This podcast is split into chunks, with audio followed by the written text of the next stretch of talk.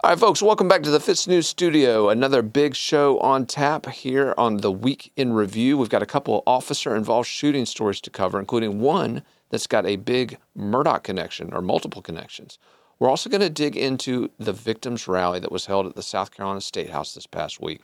Our director of special projects, Dylan Nolan, attended that rally. We're going to sit down with him and get his thoughts on what he saw and hear from some of those who attended that rally. And last but not least, we've got a story that we've been cooking up for several weeks now regarding South Carolina's healthcare mandates during the COVID era and whether or not those were based on real science or power hungry government bureaucrats.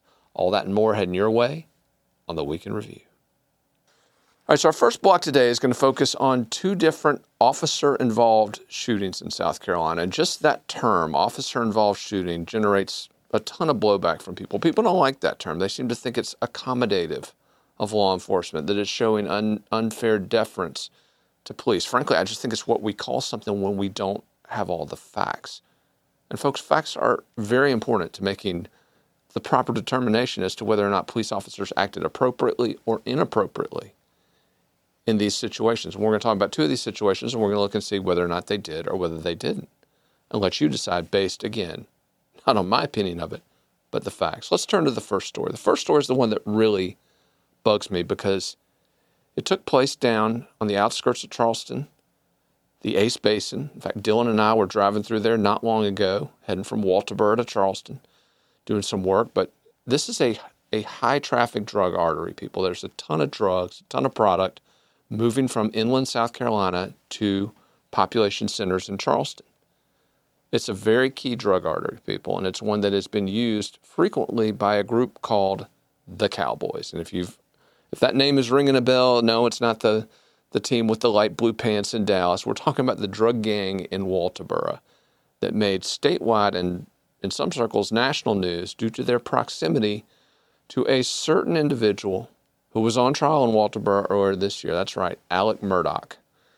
According to the Office of South Carolina Attorney General Alan Wilson, several cowboy gang members were, quote, downstream beneficiaries of Murdaugh's check cashing scheme, which was part of his method of processing cash from the tens uh, or the millions of dollars, rather close to $10 million that he ripped off from his clients, former law partners, and others over a period of nearly a, a decade, leading up to, again, that tragic double homicide at Moselle, which tra- attracted international attention on Walterboro. But the Cowboys are the gang that, according to prosecutors, had some connection to Murdaugh's criminal network. Again, we don't know exactly what it was because that investigation is ongoing. In fact, we know there's a statewide grand jury currently meeting right now, continuing to dig into this and other aspects of that Murdaugh criminal empire.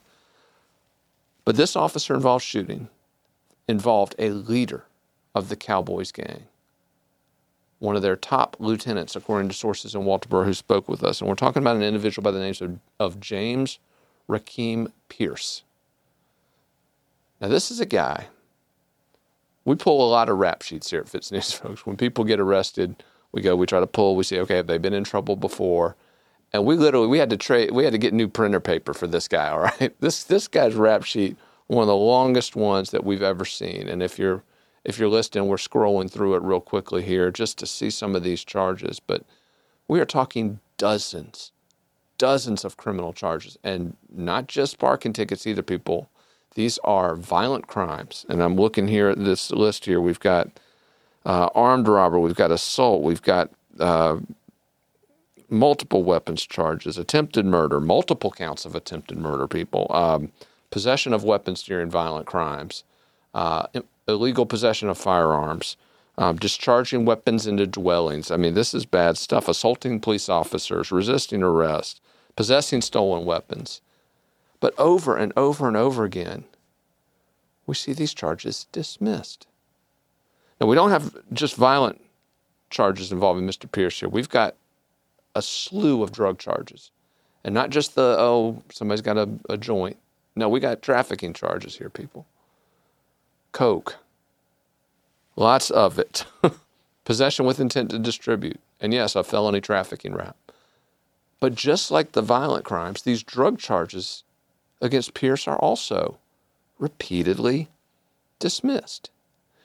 Now, here's a curious thing they're repeatedly dismissed by the Office of South Carolina 14th Solicitor Duffy Stone, who, as you know, if you followed the Murdaugh saga, employed Alec Murdaugh as an assistant solicitor for many years. And in fact, it still employed him at the time of that graphic double homicide back in June 2021. But there's another layer of the Murdaugh connection to this cowboy drug leader who was repeatedly turned out on the street. That connection, Judge Perry Buckner, who signed off on a sweetheart plea deal for this career criminal back in 2019. Murdaugh friendly prosecutors, Murdaugh friendly judges, letting this gang leader go. Sound familiar? Again, we've had a whole litany of this in South Carolina where these influential gang leaders are given preferential treatment by our justice system. So, how did this end? Well, fortunately, the two officers who were fired upon by Mr. Pierce, only one of them was wounded, took three shots. Fortunately, that officer, Evan Cubbage, is fine. He's going to make it. No serious injuries, no life threatening injuries. But Pierce was shot and killed during this exchange. So he's no longer with us. He won't be terrorizing the low country anymore. But the fact he was in a position to potentially kill these two officers and God knows who else, and oh, by the way, can continue to supply copious amounts of drug product to that Charleston market through this key drug artery. And again, we don't know if this was a drug run. We don't know if that's what precipitated this officer involved shooting, but we do know this. The man in that car, whose first reaction was to point and shoot at the police officers who were, again, conducting a routine traffic stop there on Highway 17, coming out of the Ace Basin, should have never been in that position because based on that huge criminal record we just showed you. Seriously, how many counts of attempted murder does it take for a judge to say, well, wait a minute, you know what? We should probably not plead out a probation sentence for this violent offender. But this keeps happening in South Carolina, people. It keeps happening. And at some point, it is going to, to produce the sort of tragic result that we're just, we're not going to be able to ignore it anymore. And we're going to talk a little bit later in the show about how there is a growing group of people who are not ignoring it anymore our director of special projects, Dylan Nolan's going to be here in just a second to talk about what he saw at the latest victims rally. But before we get to that, let's talk about this second shooting because it's a completely different situation, but it's important. So let's address that now. All right, so the second officer involved shooting, OIS, that we're talking about this week took place up in York County, except it's not a recent officer involved shooting. This one actually happened two years ago. And it's in the news this week because a big lawsuit was filed by State Representative Justin Bamberg. Now, Justin is a, a well known name to our audience. He's former advertiser on this site, a good friend. Also, he gained national prominence due to the fact he represented some of the victims of Alec Murdaugh's financial crimes, which we were talking about in the last segment. So, Justin Bamberg, a guy very well respected in the legal community in South Carolina, and he's filed a lawsuit against the York County Sheriff's Department and other individual defendants related to an incident that took place back on May the 7th, 2021. So, again, a little over two years ago. But this incident involved a man by the name of Trevor Mullinax, who was at the time experiencing some suicidal ideations. I want to point out real quick before we go any further on this, this is very important. Anybody thinking about killing themselves, harming themselves, remember there is help. Call a friend or just type or text 988 directly from your phone. There's help available. So, again, anyone watching this, remember that number 988. Mullinax didn't call that number though. Mullinax was apparently there were some relationship issues he was dealing with, according to the lawsuit that Bamberg filed. And he was on a property that was owned by his family, sitting in a truck with his mother, leaning through the passenger window, speaking to him. And it was at this point that a call had been placed. We still don't know exactly who placed the call, but a wellness check, wellness check was asked for for Mr. Mullinax. Now, what happened next, if you watch Twitter, you've seen this. a very graphic and jarring short video which shows York County deputies rolling in, according to Mr. Bamberg, and I want to quote this like cowboys from a John Wayne movie. Riding in like cowboys from a John Wayne movie. And if you watch this clip, which uh, if you're listening in our audience, you're only going to hear the rat a tat tat, but let's cut to that real quick because this is a pretty jarring clip.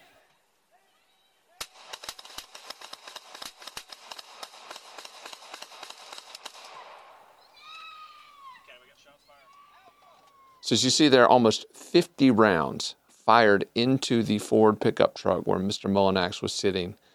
And the firing begins as he's still talking to his mother, who, uh, again, very curious use of force just from watching that video. You would immediately think, what were these guys thinking? Because literally from the beginning of the clip, when they ride up, within 18 seconds, those weapons are being discharged hail of gunfire. Amazingly, Mullinax survives. He's hit nine times during this hail of gunfire. Um, fire. Amazingly, he survives. But what, what happened in the moments pre- preceding this? Because you watch that video and you think immediately this is an, this is not an officer involved shooting. This is one of those headlines that should read "Cops killed person." But there are some points that need to be made because again, we try at FITSNews to get every perspective, to get every bit of evidence we can, all the documents, all the footage, all the facts to say, okay, is there something more here? Because sometimes what you see isn't exactly what you see in terms of the bigger picture and what really happened. So there are some points I wanted to raise that provide some context to this. After the shooting, Mullinax is alleged to have told multiple medical personnel that it was his intention that afternoon to commit what's called suicide by cop.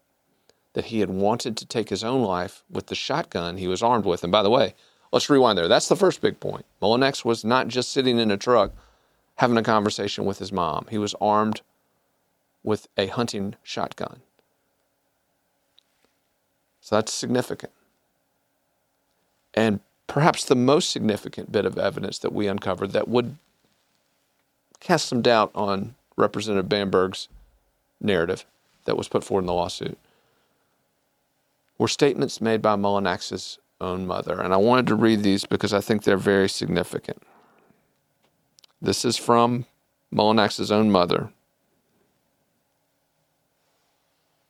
And she said, and I quote, He reached, he grabbed it, he pulled it up, and that's when they saw and started shooting.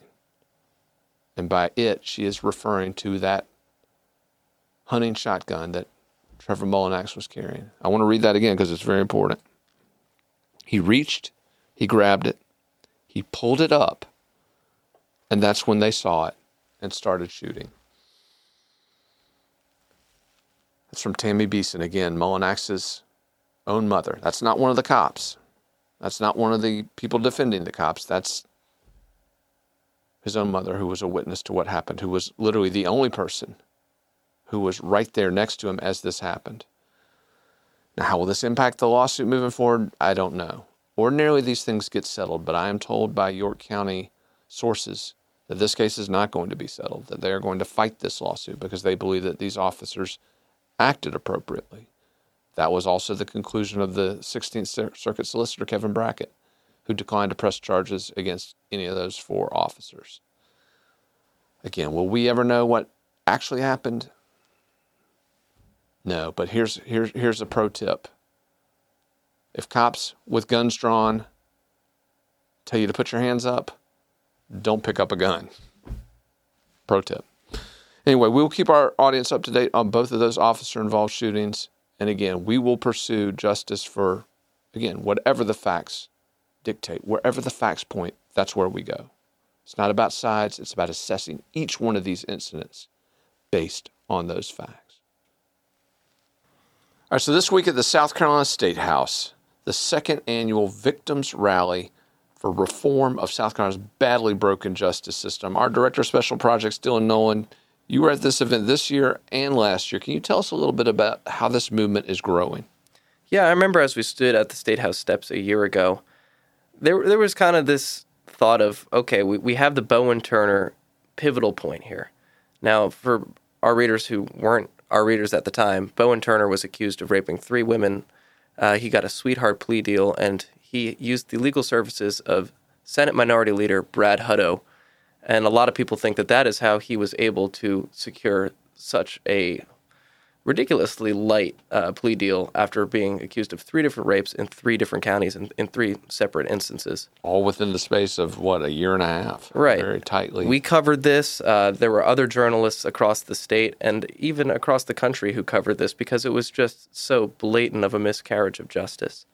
And what ended up putting Bowen Turner in jail was not any of those alleged sexual assaults, but actually violating the probation on this sweetheart deal after he got drunk uh, at a restaurant and offered to actually take one of the female staff members home with him.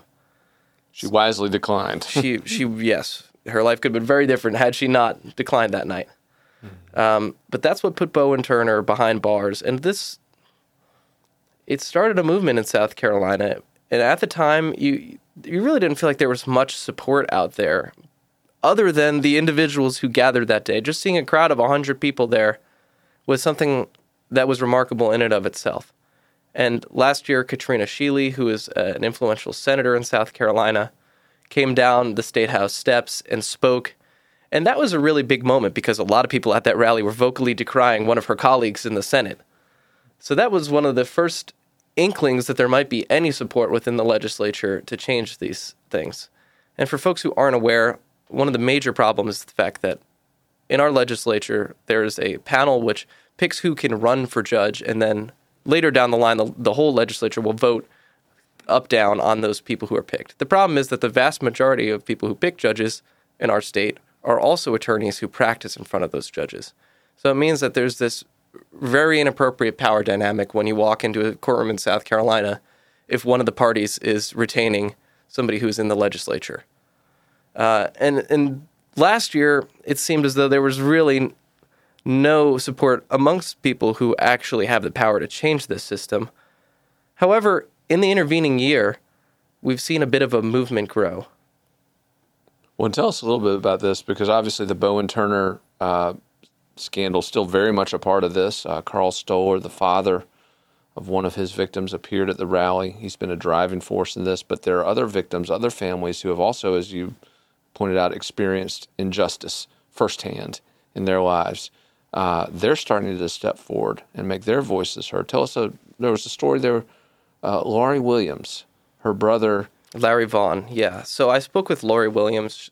She was in the crowd at this rally. And we should mention that this year we saw a, a broader coalition of some folks who uh, were injured by the solicitor's office not, not acting quickly enough, the law enforcement officers not acting quickly enough, letting us sit case for years. So not just judges. Sit for years, right our, our, judicial system is broken down at, at, multiple different points in South Carolina. We talk a lot about the judges because that's something that you can easily take legislative action on.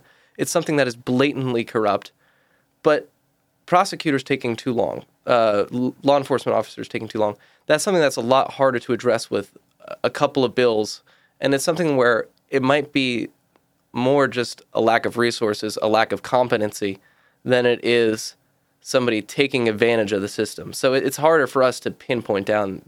And you know, if you look at our coverage, you might think that it's only the judges that are the problem. But it, it, in South Carolina, that problem ranges across a number of different institutions. So we've we heard from people who were hurt that way. We heard from Sandy Smith. Mm-hmm. We of course cover the Stephen Smith investigation. Been a huge part of our coverage. Yeah. I was really inspired by the words of Mandy Matney, uh, our FITSNews alum. Yeah. I think that she really was ringing the bell there and calling for systemic change. So that was great to hear. Um, but Miss Williams was in attendance, um, and she told me, I-, I won't forget this, till the day I die, I'm going to keep fighting for my brother. I-, I did a really compelling interview with her. I think I really enjoyed having a conversation with her. We've got a clip from it, don't let's Can we cut to that real quick? Let's, let's, let's do that. it. Hear from Laurie Williams as she spoke with Dylan Nolan at the rally this past week. My name is Lori Williams. I'm the sister of Lieutenant Larry Vaughn. He was a Rock Hill City police officer for 30 years and was retired for eight months before he was brutally beaten to death inside of his own home on Main Street of Rock Hill, South Carolina. he had been to a bar restaurant a few doors down from his apartment to have a couple drinks and watch some TV. And a couple hours later, this monster came in and sat down beside him. Later that night, that monster followed him home, and the next morning, my brother was dead.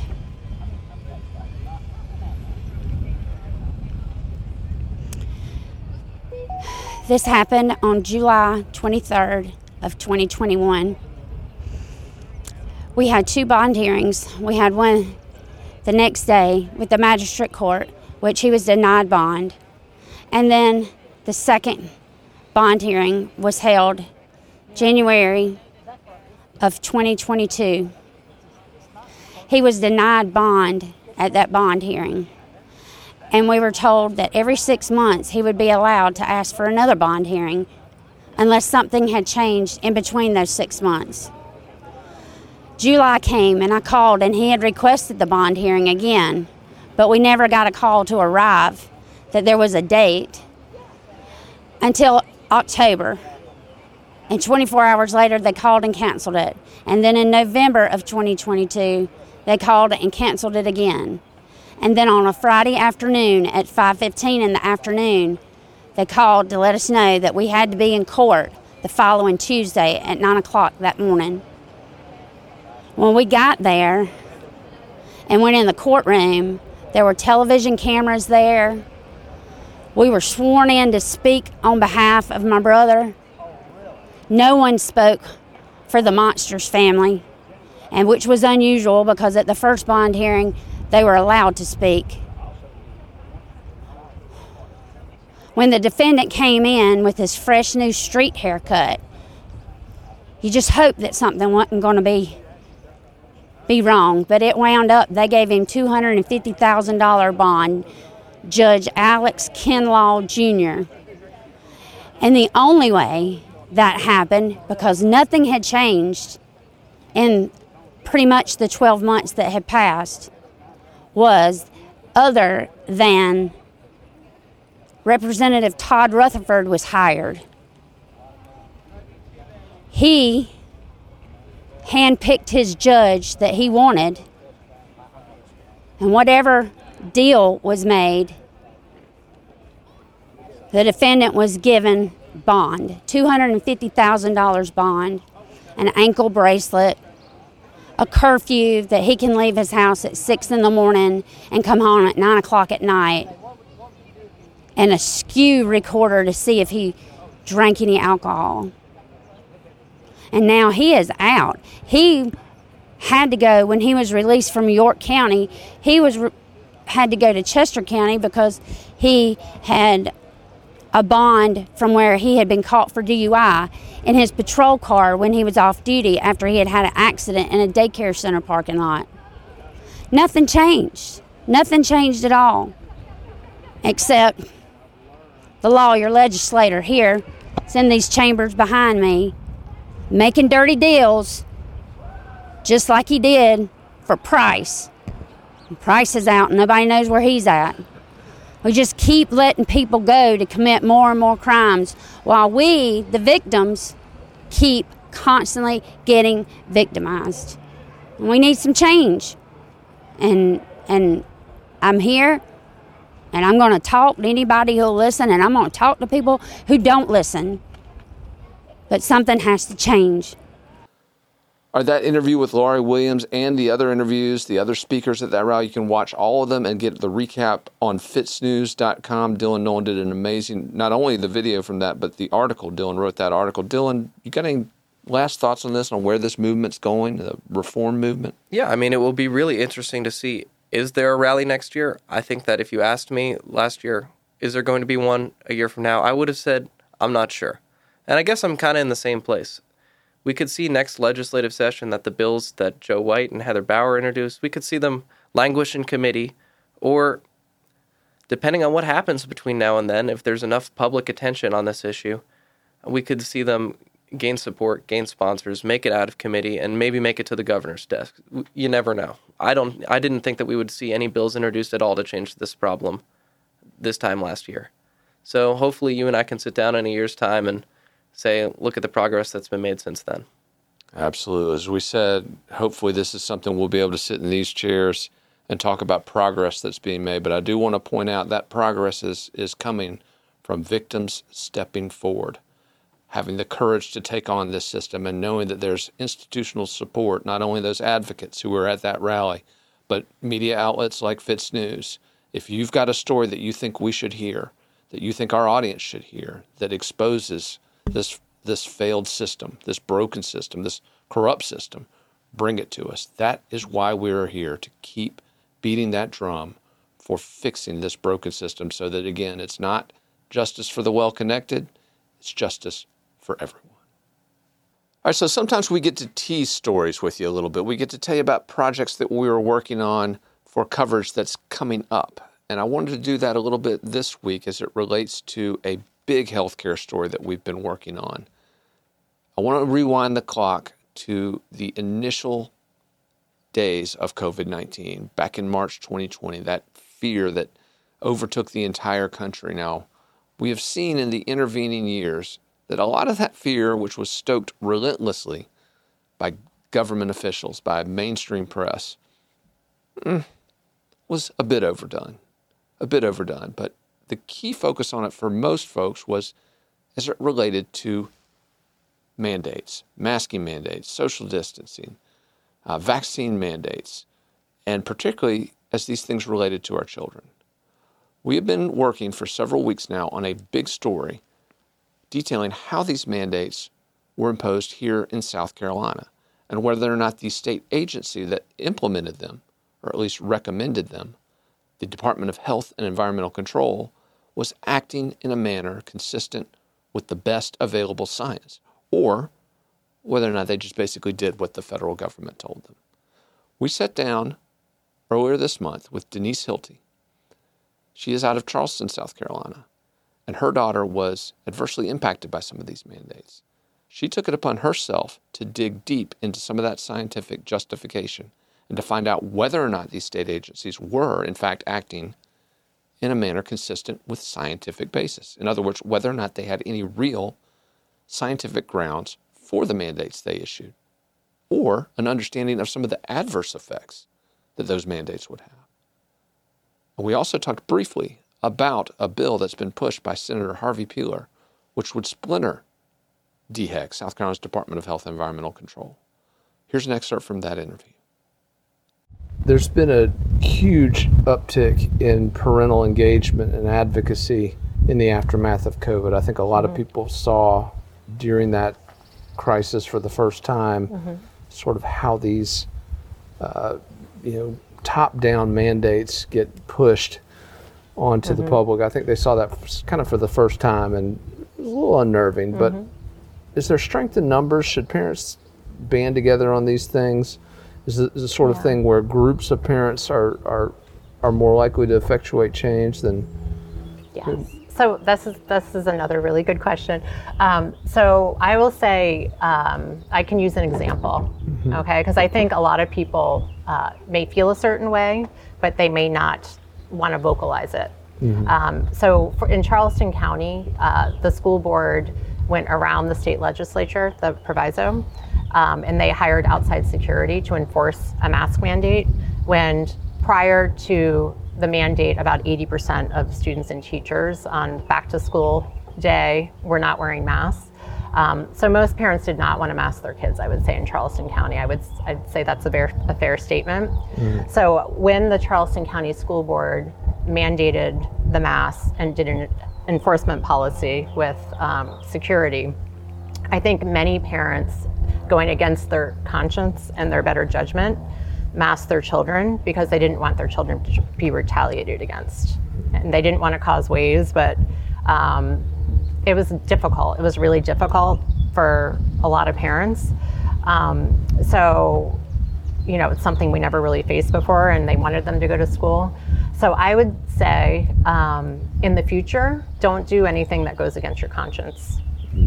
Because, especially in this case, I can tell you for sure the majority, the overwhelming majority of parents did not want to mask their children. And if they just would have said no, and you know, anyone who wants to mask their children, of course, are more than willing to do that. That's a choice, and you know, that should be respected. Um, but if everyone who I, I knew and, and it was pervasive um, chose not to mask their children and told the school board no, I think that we probably could have shifted that and maybe less of those negative impacts from masking, which was a large majority of that school year, could have been prevented. So moving forward, do your best not to do things that go against your conscience and you can respectfully and professionally um, in a, a way that supports your children and yourself stand up and say no.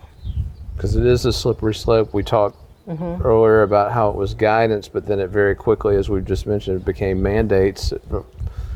Guidance mm-hmm. turns to mandate pretty quickly mm-hmm. sometimes. Um, That's true.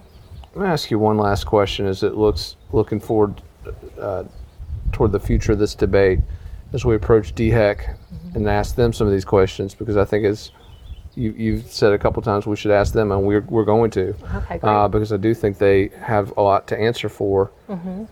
But in restoring that public trust, is it possible under the current structure? Do you think that structure has to change Senator Peeler's bill, which would split this agency in two and make a direct appointment? Is that a prerequisite for some of these reforms that you're talking about, or do you think mm-hmm. they can adopt these reforms under the current structure? So, as far as like the internal structure, I've looked at their their um, like diagram mm-hmm. on their mm-hmm. website, but as far as like their day to day, I'm not really sure. Mm-hmm. I don't mm-hmm. know how that works. I think that it's very large.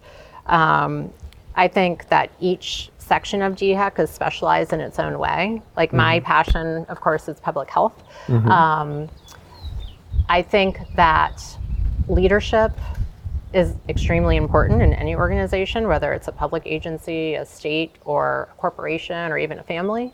Um, so I think providing sound leadership and making th- sure things are doing going in the right direction and being done well and being done to a very high standard, which South Carolinians deserve, mm-hmm. um, is the way to go. So if whatever structure falls under that, and there's accountability, um, which I know in government is hard sometimes because mm-hmm. it's not a traditional corporate structure. Or, um, I think if that's happening, then it's going to work well. If it's not happening, it's not going to work well, mm-hmm. regardless of what the structure is. Mm-hmm. Again, we're going to have a lot more from Denise Hilty because, folks, this is an amazing woman. She has done a ton of work on this, pushing DHEC, holding them accountable for their decisions. And count on this news outlet to support her and other citizens like her who come forward and challenge the agencies on these assumptions. We're going to continue to cover this story and let you know whether or not your government leaders were truly acting in the best interests of your families when they made these decisions.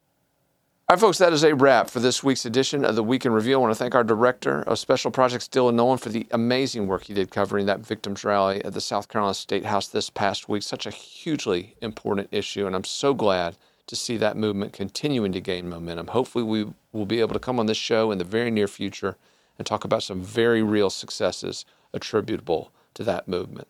Now, switching gears real quick before we head out, I wanted to remind everybody as that 2024 calendar moves forward, as presidential politics continue to heat up here in the Palmetto State, keep a close eye on our Palmetto Political Stock Index. We are tracking these 2024 candidates. Are they on the rise? Are they on the wane? Is their stock rising or falling? And where should you invest your political capital? Check out our Political Stock Index to find out. Thanks again. We'll check you next time on your Week in Review.